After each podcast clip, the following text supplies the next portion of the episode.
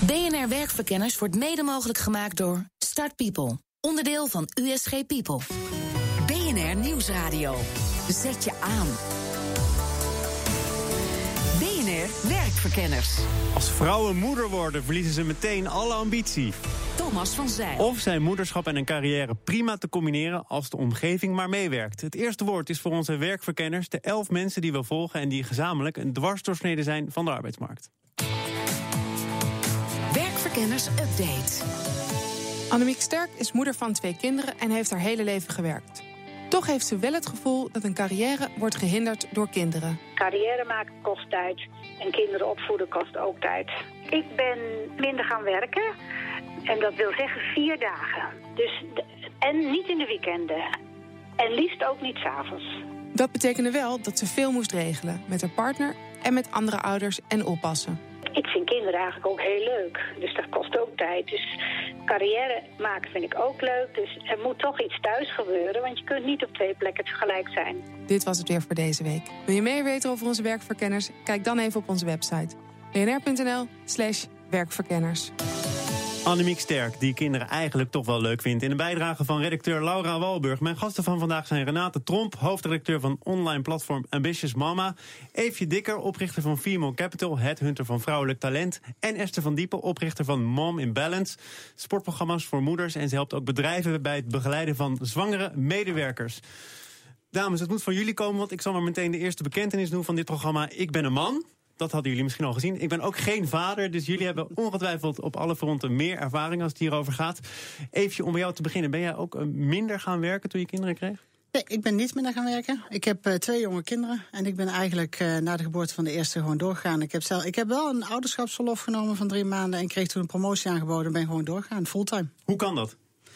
Hoe het kan. Ja, je moet heel veel regelen. Dat zei die mevrouw net aan de telefoon uh, net zo. Je moet heel veel regelen, maar het is wel te regelen. Dan is het ook te doen. En je moet duidelijk zelf ook naar je werkgever je grenzen en mogelijkheden aangeven. Met wie heb jij dan al die zaken geregeld? Wij hebben het geregeld met uh, een, uh, een, een, school die zeg maar ook tot vijf, zes uur geopend was. Dat was wel in het buitenland zeker ook bij. Want in Duitsland zijn meer zogenaamde Ganztagsschulen. Dan heb je een groot deel van het probleem opgelost. Want daar werd ook sportonderwijs gegeven. Er werd muziekonderwijs gegeven. Daar kon je allerlei hobby's uitoefenen. Waardoor je de basis zeg maar al geregeld had. En het hele heen en weer rijden van hockey naar voetbal al bijvoorbeeld niet had. Renate, hoe heb jij het gefixt? Ik heb wel gesleept met mijn kinderen, zoals uh, dat in Nederland heet. Dat is een uh, hobby van werkende ouders hier, uh, geloof ik. ik zeg altijd, zonder de introductie van de mobiele telefoon was dit allemaal niet mogelijk geweest. Als je weet wat ik heb moeten doen vanochtend om hier te kunnen zijn voor, voor dit gesprek. nou, dat zou een hilarische film hebben opgeleverd. Maak er een audiofragment van. Wat heb je allemaal moeten doen? Nou, ik kreeg natuurlijk dit bericht en toen dacht ik, oh jezus, om 12 uur staat mijn zoon van 7 op het schoolplein te wachten. Om 3 uur komt mijn dochter uit. Die kon ik nog net de mobiele telefoon in de tas proppen en zeggen: regel een speeldate en bel je vader. Uh, mijn zoontje heb ik gegeven aan een vrouw die eigenlijk een moeder die jarig is vandaag, die een lunch had met haar ouders en schoonouders, die ik eigenlijk niet echt ken. Niet de moeder is uit mijn klas, maar ze wilden hem meenemen. Zou het niet beter zijn als dit soort zaken af en toe gewoon grandioos in de soep lopen, op grote schaal, zodat mensen echt denken: hé, hey, dit, moet, dit moet anders? Heel goed idee. Dat zou op zich uh, misschien wel, uh, wel uh, ja, goed kunnen werken. Maar ik denk dat niemand dat wil proberen met zijn kind. Esther van Diepen, ook moeder van kinderen? Ja, ook vier stuk zelfs. Dus ja. ik ben uh, een groot gezin. Uh, ja, ik ben ook de eerste jaren wel één dag minder gaan werken. Uh, maar nadat de kinderen wat groter werden, ben ik weer een dag extra erbij gaan werken. Dus nu werk ik weer fulltime. En wij hebben eigenlijk door al die jaren heen verschillende soorten oppas. Dus eigenlijk wel continu gekeken wat is handig in welke fase. En nu in deze fase hebben we een oppas aan huis al jaren. En dat werkt heel goed. En was het in die eerdere jaren echt moeilijk? Was dat passen en meten? Heb je al eens gedacht, ik moet toch weer minder gaan werken? Ja, zeker wel passen meten. Dus ook wel met opvang dat je nog niet tevreden was. En dat je dacht, is dit het wel waar ik mijn kinderen iedere dag uh, af wil geven? Uh, dus daar ben je wel continu mee bezig. Nou, sterker nog, ik heb zelfs gezegd van uh, na het eerste kind, ik wil geen tweede. Niet omdat ik geen tweede wilde, maar omdat ik gewoon niet zag hoe ik mijn eigen bedrijf met twee kinderen moest Maar het zijn combineren. er toch twee geworden als ik goed ja, verteld dus dat, heb. ik had het iedereen verteld en toen bleek ik al zwanger. Dat kan zelfs in deze tijd nog gebeuren. Maar dat is vrij triest en dat hoor ik, dat is ook uit onderzoek gebleken, dat heel veel westerse vrouwen minder kinderen krijgen dan ze eigenlijk willen. Dat is eigenlijk pure armoede. Ja. Nou is er ook vanuit de politiek heel af en toe sporadisch wel aandacht voor dit thema. Onder andere als de VNO-NCW-voorzitter De Boer spreekt over een biologische hiaat. Ik haal er maar even een uitspraak bij van uh, twee jaar geleden ongeveer. Ah, hij is lief. Even, hoe schadelijk is het dat er in dit soort termen over gesproken wordt en nog altijd over gedacht wordt? Ik denk wat schadelijk is of wat jammer is, is dat uh, vaak over vrouwen in het beroepsleven nog een beetje gesproken wordt in de problematische zin. Weet je wel, van vrouwen zijn een probleem. En daar wil ik ook wel een beetje van afkomen. Vrouwen zijn niet het probleem. Uh, maar eerder onze, onze huidige, misschien ook wel maatschappij en bedrijfsleven is het probleem dat ze die vrouwen geen kans geven. Wat dat... wordt er dan gedacht over die vrouwen? Om ze in een problematische sfeer te brengen? Nou, nou ik denk gewoon dat het, de aanname is, ik bedoel, het is al bij het screenen van een, van een cv dat het begint dat je denkt, oh my goodness, alles onder de 40 kan een kind krijgen, kan uitvallen. Oh, dat is al een risico. Wat vind jij? Moet er op zo'n cv staan of iemand moeder is of een kinderwens heeft of verzin het maar? Of moet je dat proberen zoveel mogelijk te vermijden? Ik was er eerlijk gezegd tot een paar maanden geleden nooit opgekomen dat je dat zou moeten gaan verbergen op een cv. En stel nu vast, de afgelopen maanden in gesprekken met vrouwen, dat er vrouwen zijn die bewust niet op hun cv kenbaar maken dat ze moeder zijn. Om gewoon de hele uh, aanname van de, aan de andere kant van de tafel weg te halen dat dit een mevrouw is die niet flexibel zou zijn. Ja. En dat is eigenlijk idioot. Want waarom zou je dat verstoppen? Jij, dat hoeft een meneer ook niet te verstoppen, volgens mij. Aannames zitten heel vaak diep geworteld in bedrijven, in culturen. Ja. Uh, nou maken we hier deze uitzending. Dat kan natuurlijk het begin zijn van veel moois. Maar hoe kun je dat wezenlijk veranderen? Ja, ja, ik denk ook dat het wel een heel stuk bij de vrouwen zelf zit. Mhm. Naast dat er ontzettend veel nog beter georganiseerd kan worden, uh, zie ik ook wel dat uh, vrouwen zich el, echt zichzelf veel meer mogen laten zien. Dat je zegt, mhm. joh, er zit zoveel capaciteit, zoveel talent ook in Nederland. Dan denk je, joh, laat het zien. Ja, maar we moeten wel oppassen dat het niet altijd fix the women is, maar ook fix the culture. Ah, absoluut. Het moet echt van ja. bovenaf beginnen. En bedrijven moeten ja. gewoon gaan inzien dat als ze straks 70% instroom vrouwen krijgen, dat ze echt aan de bak moeten om die te behouden. Want anders is hun talentpool gewoon halverwege leeg. Maar Renate, jij zei net voordat het programma begon, ik ben tien jaar bezig. en eh, ik weiger om gefrustreerd te raken. Maar kennelijk zijn we in die tien jaar ook niet heel veel opgeschoten. Nou, er zijn wel dingen veranderd en ik ben nog steeds heel positief. Daarom ben ik ook het platform Ambitious Mama begonnen omdat ik zie dat we inderdaad die vrouwen moeten empoweren en hun moeten versterken. Want bij ja. de politiek krijg je een droog tong van, er gebeurt helemaal niks. Um, maar uh, ja, ik denk, ik denk dat, dat, we het wel positief moeten zien. En dat is ook wat ik probeer, de toon die ik probeer te, te vinden met het, met het platform. Maar hoe belangrijk is die politiek ja. dan, als het een culturele kwestie is? Die is heel belangrijk. Alleen wat ik de afgelopen tien jaar zie, en alle partijen hebben hun eigen argumenten om niks te willen doen. Zij staan er niet achter. Zij zien het als een eigen keuze, of dat moet je maar zelf betalen. Ja. En ze hebben niet door dat die moderne samenleving iets anders verwacht. Niet alleen van de moeders, maar ook van de vaders die moeders die moeten zich misschien meer profileren. Esther, er is een. Topvrouw van Facebook geweest. Die heeft ook gezegd, ja, vrouwen saboteren zichzelf. Sandberg, ja, ja, die, die laten zich ook gek maken door hun omgeving, door absoluut. andere moeders. Ja. Uh, ja, wat moet je daar als werkgever of als man dan tegenover stellen? Als die vrouwen zelf uh, zichzelf al allerlei je, beperkingen Wat wij ook wel veel zien, wij zitten nu veel bij bedrijven... waar vanuit het management ook gedacht wordt natuurlijk... oké, okay, ik heb een zwangere werknemer in mijn team. Maar het is gewoon een topper, ik wil die gewoon echt vasthouden. En dan zeg ik ook tegen ze, joh, heb je dat ook gezegd tegen ze? Heb je ook gezegd dat zij echt zo'n belangrijke asset is binnen het team? En ze ja, nee, ik, ik heb helemaal niks gemeld. Ja, weet je, het is soms ook wel echt laten zien aan die vrouwen... van, joh, jullie zijn belangrijk voor ons. En uh, nou ja, wat wij nu doen binnen bedrijven... dat heeft me ook echt gestimuleerd vanuit een, een, een voorbeeld wat ik jaren geleden las van een topvrouw bij Shell. Die zat al jaren in het Midden-Oosten. En die raakte zwanger. Was eigenlijk ook in eigen gedachte. Oh, zag zich alweer terug naar Nederland. Prima tijd gehad in het Midden-Oosten. En die zegt, maar mijn manager die kwam naar me toe. En die zegt, ja, fantastisch dat je zwanger bent. Maar ik ga jou vasthouden. Hoe gaan we dit met elkaar doen? Mm -hmm. En het gaat lukken. En tien jaar nog in het Midden-Oosten geweest. Drie kinderen gekregen. Ja, weet je, dat vind ik prachtige voorbeelden. Maar het is ook heel belangrijk. Het is ook heel belangrijk om die verhalen te vertellen. Hè? Ja. En die ja, rolmodellen te laten zien. Het wel doen. Ja, dus en dat is ook wat wij proberen. En we gaan ook weer een nummer maken samen met LOF, uh, tijdschrift voor ambitieuze moeders en Ambitious ja. Mama, om die rolmodellen te laten zien. Om juist wat Absoluut. jij ook zegt, uh, Eefje, om die, om die positieve vibe gewoon over Ja. de bühne te krijgen. Maar is dat echt zoeken geblazen of wordt dat Nee. Nee, ze zijn uh, absoluut Everywhere. everywhere. Zijn die, er ook in het, zijn die er ook in het wat hogere segment? Ja, Eefje, want je die bent zijn er- headhunter. Die zijn er zeker ook in het hogere segment. En dan heb je allerlei eh, varianten en versies van. En dat moet ook niet onderschatten. Kijk, vroeger, het oude werkmodel was natuurlijk een meneertje dat dan fulltime werkte. Daar hoorde een mevrouwtje Meneertje, bij. ik ga nu bijna Ja, het is er maar één, hè, dus dan durf ik dat. Maar hè, dan was er een meneer die dan braaf naar zijn werk ging. En er was altijd een mevrouw die in ieder geval zo weinig werkte dat ze voor huishouden en kinderen kon zorgen. Ja, stoppen Bij zelfs vrouwen, vaak. Bij vrouwen, en dat is natuurlijk ook wel anders eh, in de maatschappij. Vrouw, bij vrouwen kun je bijna geen prototype maken. Er zijn vrouwen met kinderen, er zijn vrouwen zonder kinderen, er zijn vrouwen die voor een ouder zorgen, er zijn vrouwen getrouwd, niet getrouwd. Maar en eigenlijk met een vrouw alles getrouwd. wat voor mannen geldt? Alle wel. versies. Ja, waarbij vrouwen ook in leidinggevende functies ook nog heel erg verschillend zijn in leeftijd en levensfase. Het is niet zo dat de gemiddelde leidinggevende vrouw 2,2 kinderen heeft, 45 jaar oud is. Sommige vrouwen hebben al oude kinderen die ook het huis uit zijn, sommige niet.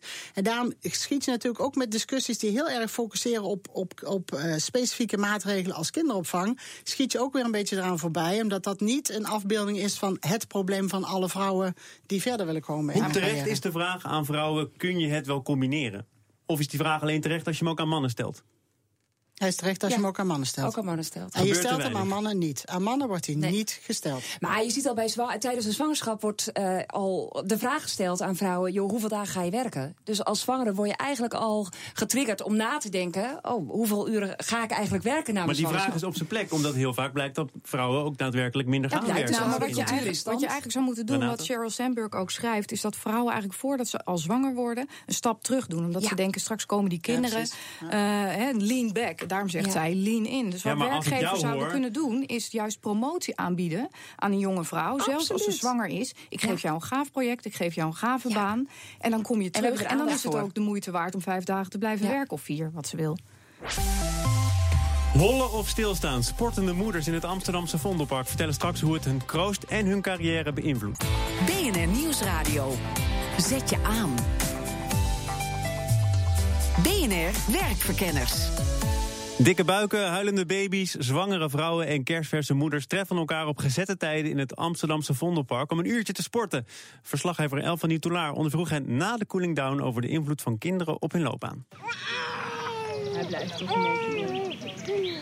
Ik ben Davien, ik ben 36 en ik ben acht weken geleden bevallen voor mijn eerste dochter, Eefje. Ik ben eh Emilie en ik ben voor de tweede dochter zwanger.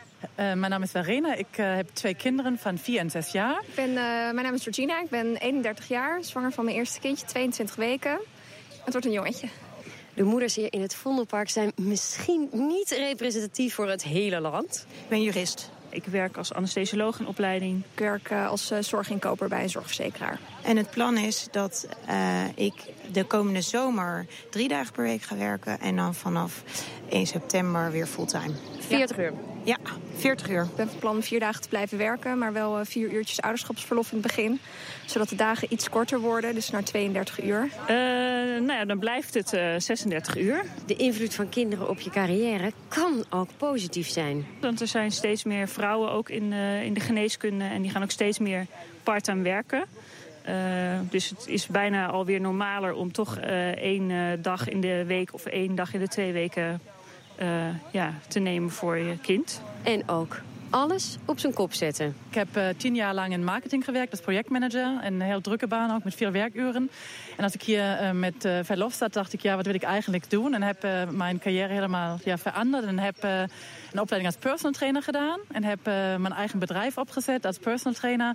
En eh, ja, sport was altijd mijn passie. Dus ik eh, ben heel blij met mijn baan. Ja, werk eh, gemiddeld rond eh 30 uur per week. En nu ga ik een nieuwe uitdaging aan, want ik ga naar New York verhuizen met mijn gezin. En ga daar ook franchise New York opzetten. Dus ik blijf maar mijn balance eh, trouw. Dus ja. En hier in het Vondelpark blijkt bovendien dat de vader eigenlijk net zoveel gaat zorgen als de moeder. Hij, hij is ZZP'er en hij gaat twee dagen per week op ons eh, dochtertje letten. Dan doen we twee dagen per week oppas aan huis. En één dag per week doen de oma's het. Nee, die gaat niet minder werken. Die gaat wel een dag of een middag eh, per week eh, thuis werken. Of tenminste in de avonduren dan en in het weekend werken. Zodat hij er wel op ons jongetje kan letten. Maar eh, ons eh, zoontje gaat wel gewoon eh, 3,5 dagen naar de opvang eh, straks. Eh, die is niet minder gaan werken, maar die, kan wel veel, die is wel flexibeler. Dus die kan makkelijker ehm, ja, haar naar school brengen en weer ophalen. En, eh, dus dat doet hij dan. De bijdrage was van Elfanie Toulaar. Bij mij te gast Renate Tromp, hoofdredacteur van online platform Ambitious Mama. Eefje Dikker, oprichter van Female Capital, headhunter van vrouwelijk talent. En Esther van Diepen, oprichter van Mom in Balance, sportprogramma's voor moeders. En ze helpt ook bedrijven bij het begeleiden van zwangere medewerkers. Esther, is dit een beetje hoe het eraan toe gaat bij Mom in Balance? Ja, absoluut. Nou, en je merkt ook wat sport doet. Uh, ja, wij hebben, trainen dus al veelal uh, vrouwen die ook veel uren maken. En die ook veel uren blijven doorwerken na de zwangerschap. Ja, en dan wordt er dus ook veel van je verwacht als vrouw. En dan is het ook echt heel belangrijk dat je topfit bent. Je merkt maar dat je daarmee ook was echt natuurlijk al heel, maken. De gedachte was heel lang: uh, dit is ongezond, moeten we niet willen, we moeten rust nemen. Ja. Je kunt dus tot vrij ver in de zwangerschap en al heel snel daarna weer actief gaan sporten. Ja, joh, absoluut. Want je werkt al aan je herstel in je zwangerschap. En je merkt gewoon, uh, het moment, het, het, werkt ook gewoon enorm goed door in de mindset. Dat wil zeggen, ik had laatst nog uh, twee die net weer terug waren na de bevalling, de eerste werkdag. En die kregen allebei promotie. En denk, ja, weet je, dat is waar je het voor doet. Want die staan er ook weer. Weet je, die zitten weer in hun kracht. Ja, vet. Ja, dat vind Mooi. ik fantastisch. Ja. Maar de mensen die promotie krijgen, dat is hier nu een paar keer al gezegd. Als ik bij BNR een beetje op de redactie kijk, dan is het vaak toch ook een beetje knokken voor je plekje als je er weer bent. In plaats van meteen promotie krijgen op de eerste dag dat je je weer meldt. Nou, en daar, daar, daarom begeleiden we eigenlijk dat stuk al tijdens die zwangerschapsfase. Want daar begint het. En op het moment dat het daar goed opgepakt wordt. Want je kan je voorstellen, op het moment dat de vrouw te horen krijgt van... joh, jij bent heel belangrijk in het team. Dat ze een hele andere discussie thuis gaan voeren met de partner, dan dat er eigenlijk helemaal geen gesprek over Ja, is. En we- dat is wat we veel zien. We weten gewoon dat, dat je vrouwen daarin iets meer moet stimuleren. Dat ze niet vanzelf een vlaggetje opsteken. En dat je dat misschien wel twee of drie keer moet vragen. En voor mannen is dat vaak heel raar, maar dat is nou eenmaal zo. Maar waar het om gaat, denk ik, en dat mist nog een beetje in discussie. Vrouwen zijn het waard. Jonge moeders zijn het waard. Het zijn waanzinnige werkbijen. Ik heb net onderzoek gedaan naar ambitie. Ze zeggen allemaal: ik geef me 100% van mijn werk voor mijn werk. Ik wil me blijven ontwikkelen. Ik denk alleen maar: vraag die vrouwen. Renate, jij hebt net niet een vlaggetje opgestoken, maar wel geapplaudisseerd en een beetje boel geroepen tijdens die reportage. Op welke momenten? Nou ja, als je hoort dat die vrouwen eigenlijk al vergoeilijk kunt zeggen... nee, mijn man die doet maar een halve dag en misschien toch niet. En nee, hij is wel heel flexibel en god wat fijn. Dus, ja, doet in- zijn best. Hij doet zijn best. En dat zie je toch vaak dat die man meteen bij, de, bij het kijken naar dat streepje... op die eh, predictorstick eh, roept van... ja, nee, maar ik kan niet minder werken, want mijn baas. En ergens hebben ze ook wel een punt. Ik zie dat ook bij grote bedrijven. Dat jonge mannen bang zijn om tegen hun partner... die gewoon vijf dagen Ja. eh, werkt, te zeggen... Dat ze vier dagen willen werken. Want ze krijgen meteen een streep door hun naam. Maar dat is toch zo? Dat is dan toch ook een reële angst Absoluut. als dat zo is? Absoluut. Dus als je het hebt over cultuurverandering, dan heb je het over de moederschapscultuur die moet veranderen. Maar ook de cultuur voor, voor mannen op het werk. Dat vier dagen werken niet zegt over je ambitie. Overigens heb ik in dit programma ook wel eens gehoord, even, misschien kun jij dat onderstrepen, dat ook mannen steeds meer bezig zijn met eh, werk-privé-balans en Ja. toch een grote baan accepteren in minder dagen. Zeker, ik geloof ook wel dat dat zeker in de, in de iets jongere generatie meer en meer een rol speelt. Daar is het bij mannen en vrouwen veel belangrijker om de Ja. balans te vinden tussen werk en privé.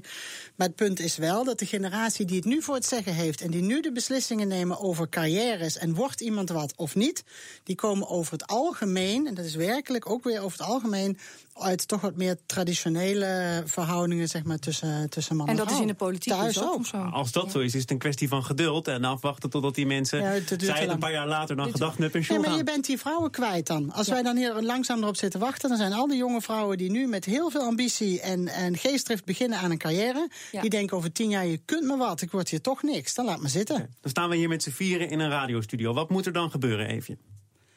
Roep, roepen naar buiten. Nou, ik denk dat een van de, eh, wat ik heel positief ook vond aan wat je net aan het interview eh, in het park deed, is dat, en dat moeten vrouwen ook veel sterker doen, als er kinderen komen, maak er een plan voor. Spreek ook met je werkgever wat je gaat doen als je terugkomt, hoe dat eruit ziet. Ja. En niet alleen in de zin welke dagen ben ik er en ben Ja, ik op woensdag vrij. Dat- maar wat ga je wat, doen? wat is het plan? Wat hebben we net gehoord in het begin van deze uitzending van werkverkenner Annemiek Sterk? Ik wil vier dagen werken, ik wil niet in, het avond, in de avond werken en liever ook niet in het weekend. Gewoon een feit waar je als werkgever iets mee moet. Daar moet je als werkgever wat mee. Maar dan is vier dagen werken is voor een hele hoop vrouwen nog heel erg veel. Er zijn een hele hoop vrouwen die zeggen het stopt bij drie. En dan het liefst alleen op maandag, dinsdag en donderdag. Ja, daar word je niet Want aantrekkelijker vrijdag en woensdag wil ik op school Ja, zijn. met En dank aan daar- de scholen. Dan word je, ja, met dank aan de scholen. Maar dan word je meteen in de categorie, oh god, probleem geschoven. En ik geloof dat we daar juist van af moeten. Maar het is toch ook een probleem? Als je drie dagen werkt en je wil, wil wel gewoon een volwaardige functie bekleden? Voor, nou ja, goed, volwaardige functie kan wel met drie dagen. Als je zegt de absoluut topleidinggevende functies, daar denk ik gewoon zelf dat het moeilijk is om dat in drie dagen te doen. Nou, en Renate, wat jij ook aangaf, eh, van vrouwen die stellen zich ook niet zo snel op de voorgrond. Dat ze zeggen, joh, ik ben gewoon heel goed bezig, ik moet eigenlijk gewoon nu door. Mhm. Want wat veel eh, vrouwen blijven dan toch hangen bij dat middenkader. Om daar doorheen te komen, dan moet er natuurlijk een bepaalde keuze gemaakt worden. En je merkt wel, op het moment dat bedrijven daar echt een plan voor maken, dat dat ook eh, bij vrouwen enorm gewaardeerd wordt. En dat Absoluut. je echt ziet dat ze die volgende stap kunnen maar maken. Maar je moet er dan ook mee kunnen leven dat je dus inderdaad fulltime of bijna fulltime werkt. En dat je dus niet iedere keer als er luizencontrole is luizenmoeder nee, kunt zijn. absoluut. Dan, moet je, niet, je moet je niet gek laten maken op het schoolplein, maar daar je eigen plan in trekken. Ja, laat Ik heb nog nooit zo weinig gesproken. Ik ga vaker uh, vrouwen uitnodigen, denk ik. Doe dat. Renate, um, jij bracht net ook, ook een klein beetje in de randvoorwaarden moeten ook kloppen. Even had het over de Duitse situatie waarin scholen tot vijf, zes uur open zijn. Is een groot deel van het probleem opgelost. Uh, als je kijkt naar die scholen, naar, de crash, naar de opvang, naar het geld dat dat kost.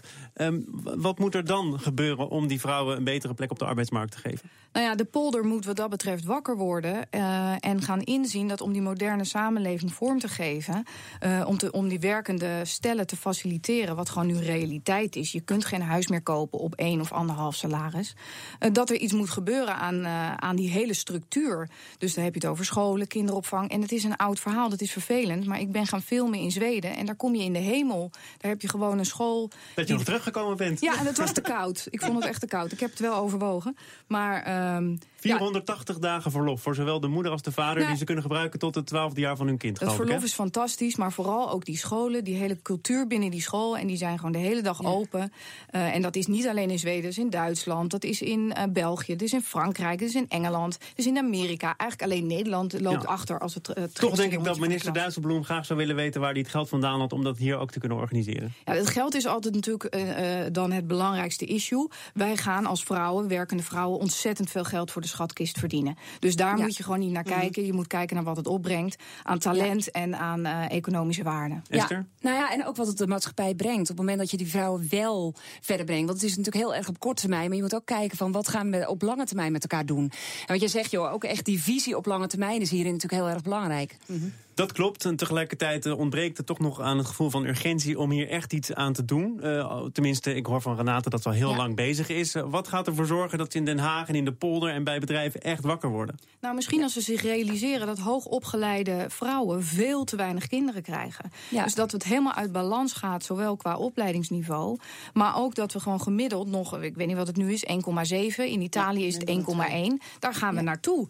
En dat is voor de welvaartsstaat en voor die lange termijn is dat dramatisch. En even, zie je dan bijvoorbeeld in Duitsland dat dat probleem niet speelt omdat daar de voorzieningen beter zijn? Daar is ook gewoon een daling in de, in de geboorte. Zowel die niet zo radicaal is, geloof ik, als in Nederland. Het is minder erg. Maar daar is wel de maatschappelijke discussie, maatschappelijke discussie over het feit dat kinderen er ook aan bijdragen. dat wij in de toekomst ook nog iets van een pensioen en iets van het sociaal stelsel hebben. Staat daar meer op de politieke agenda dan hier. Misschien komt dat omdat we met z'n allen heel trots zijn en onszelf vaak uh, wereldkampioen parttime ja. werken noemen, bijvoorbeeld. Hè? Ja, ja. ja, absoluut. Is dat iets om, om tegen te strijden of om ons nog een keertje op de borst te kloppen? Dat nou. we toch ervoor zorgen dat zoveel mogelijk mensen op wat voor manier dan ook kunnen werken? Eefje. Ik vind het, ja, ik vind het lastig. Ik vind het een lastige discussie. Want het gaat er me niet om dat ik hiermee met de zweep wil zeggen... iedereen moet fulltime gaan werken. Ik bedoel, het, de vrijheid van keuze is een groot goed. En dat ja. je je baan ook niet meteen kwijtraakt als je minder wil werken... is ook een heel groot goed. Van de andere kant moeten we... we zijn daar iets te ver denk ik in doorgeschoten... in het dan maar veroordelen van fulltime werken. En van het latent en niet openlijk uitsproken uh, uitspraak van... nou, als je fulltime verder werkt, als je een kind hebt gekregen, waarom heb je dan überhaupt kinderen gekregen? Dat is een beetje de Nederlandse moraal. Precies, die hele ja. vrije ja? keuze, die ja. heb ik altijd ter discussie gesteld. Er is helemaal niet zoiets als een vrije keuze. Je leeft in een sociale maatschappij en je ziet het als mannen niet parttime kunnen werken. En je weet dat je je kind niet vaker naar de crash kan brengen dan drie dagen. Dan blijven er dus maar drie dagen over. Er is geen vrije keuze. Zeker niet in, in, dit programma, want dat zit erop. ik dank mijn gasten. Renate Tromp, hoofddirecteur van online platform Ambitious Mama. Evie Dikker, oprichter van Female Capital, headhunter van vrouwelijk talent. En Esther van Diepen, oprichter van Mom in Balance. Uh, dat zijn sportprogramma's voor moeders. Helpt ook bedrijven bij het begeleiden van zwangere medewerkers. Uh, u krijgt natuurlijk, ja, ik zou ze bijna vergeten, nog wel de wekelijkse arbeidstips. Vandaag echt iets waar je wat aan hebt. Hoe ga ik om met slechte kantoorhumor? Werktips. Tip nummer 1. Voed je omgeving op. Leiderschapstrainer Manfred van Doorn. Zorg dat je zelf goede moppen hebt en leg de lat hoger. En voor je het weet gaan andere mensen ook een beetje mee in jouw goede voorbeeld. Tip nummer 2. Maak gewoon nog slechtere humor. Omdenkfilosoof Bertolt Gunster. Ga er gewoon helemaal niet mee. Als je in een omgeving werkt waarin je wordt lastiggevallen met slechte humor... dan werkt het averechts om je eraan te ergeren. Dus de beste strategie wat mij betreft is gewoon nog slechtere humor te vertellen.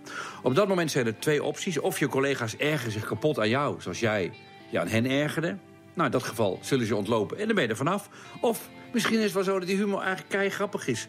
Voor hen, maar misschien ook wel voor jou.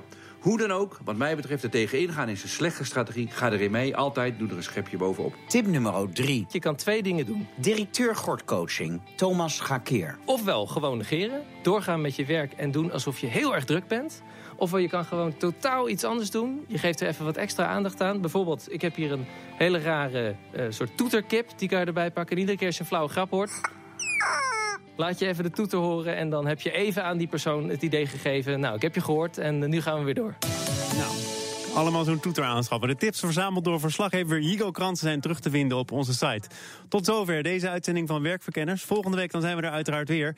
Check ons tot die tijd op werkverkenners.nl. Kunt u zich ook abonneren op de nieuwsbrief. Wilt u de uitzending nog eens terugluisteren? Dat kan op bnr.nl slash werkverkenners. Bedankt voor het luisteren en werk ze! BNR Werkverkenners wordt mede mogelijk gemaakt door Uniek. Onderdeel van USG Piep.